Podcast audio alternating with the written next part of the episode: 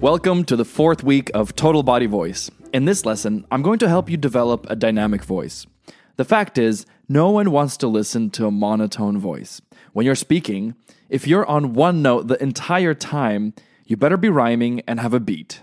Otherwise, a good speaking voice utilizes a broad dynamic range, both in terms of volume and pitch.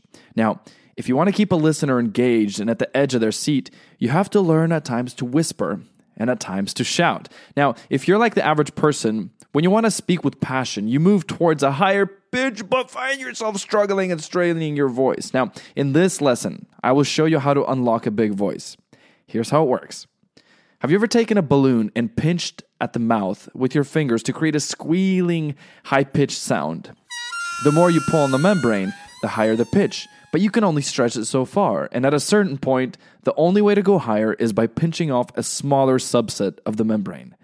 Something similar happens with your voice when you learn to sing or speak in what is called the head voice. Here's what it sounds like.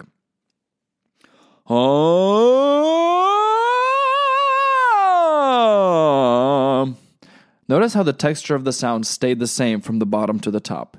If you notice a break in the texture, well, you're probably going into falsetto, which is a thin, airy sound that isn't really meant for speaking in passion, and it's quite it's quiet and fragile.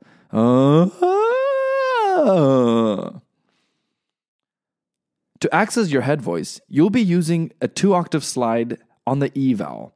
When practicing this slide, be sure to properly support it with a good breath and use the E vowel to engage your head resonator.